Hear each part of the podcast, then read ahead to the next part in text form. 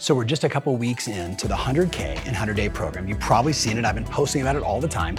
It's where we basically gave our clients an outline of everything they have to do for 100 straight days, including what you should start doing now, which is going to Zillow, pulling up every one of your clients in your sphere, their Zestimate, their exact Zestimate, taking a screenshot, sending it to them and saying, hey, I was on Zillow today looking at homes in your area, thought I'd stop by and look at yours.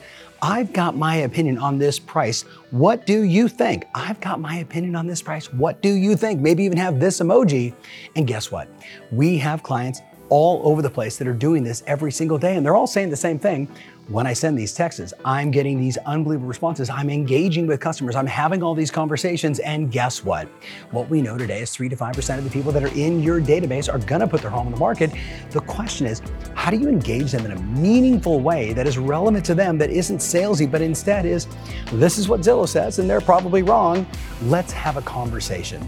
Let's have a conversation. Whoever has the most meaningful conversations with their clients and their sphere between now and the end of the year are the agents that are going to win. And my question for you is if not this, then what are you going to do?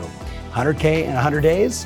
For a lot of my clients, because their price points are higher, it could be 500K in 100 days. But the only people that are going to have that money are the people that are willing to do the work. Are you willing to do the work?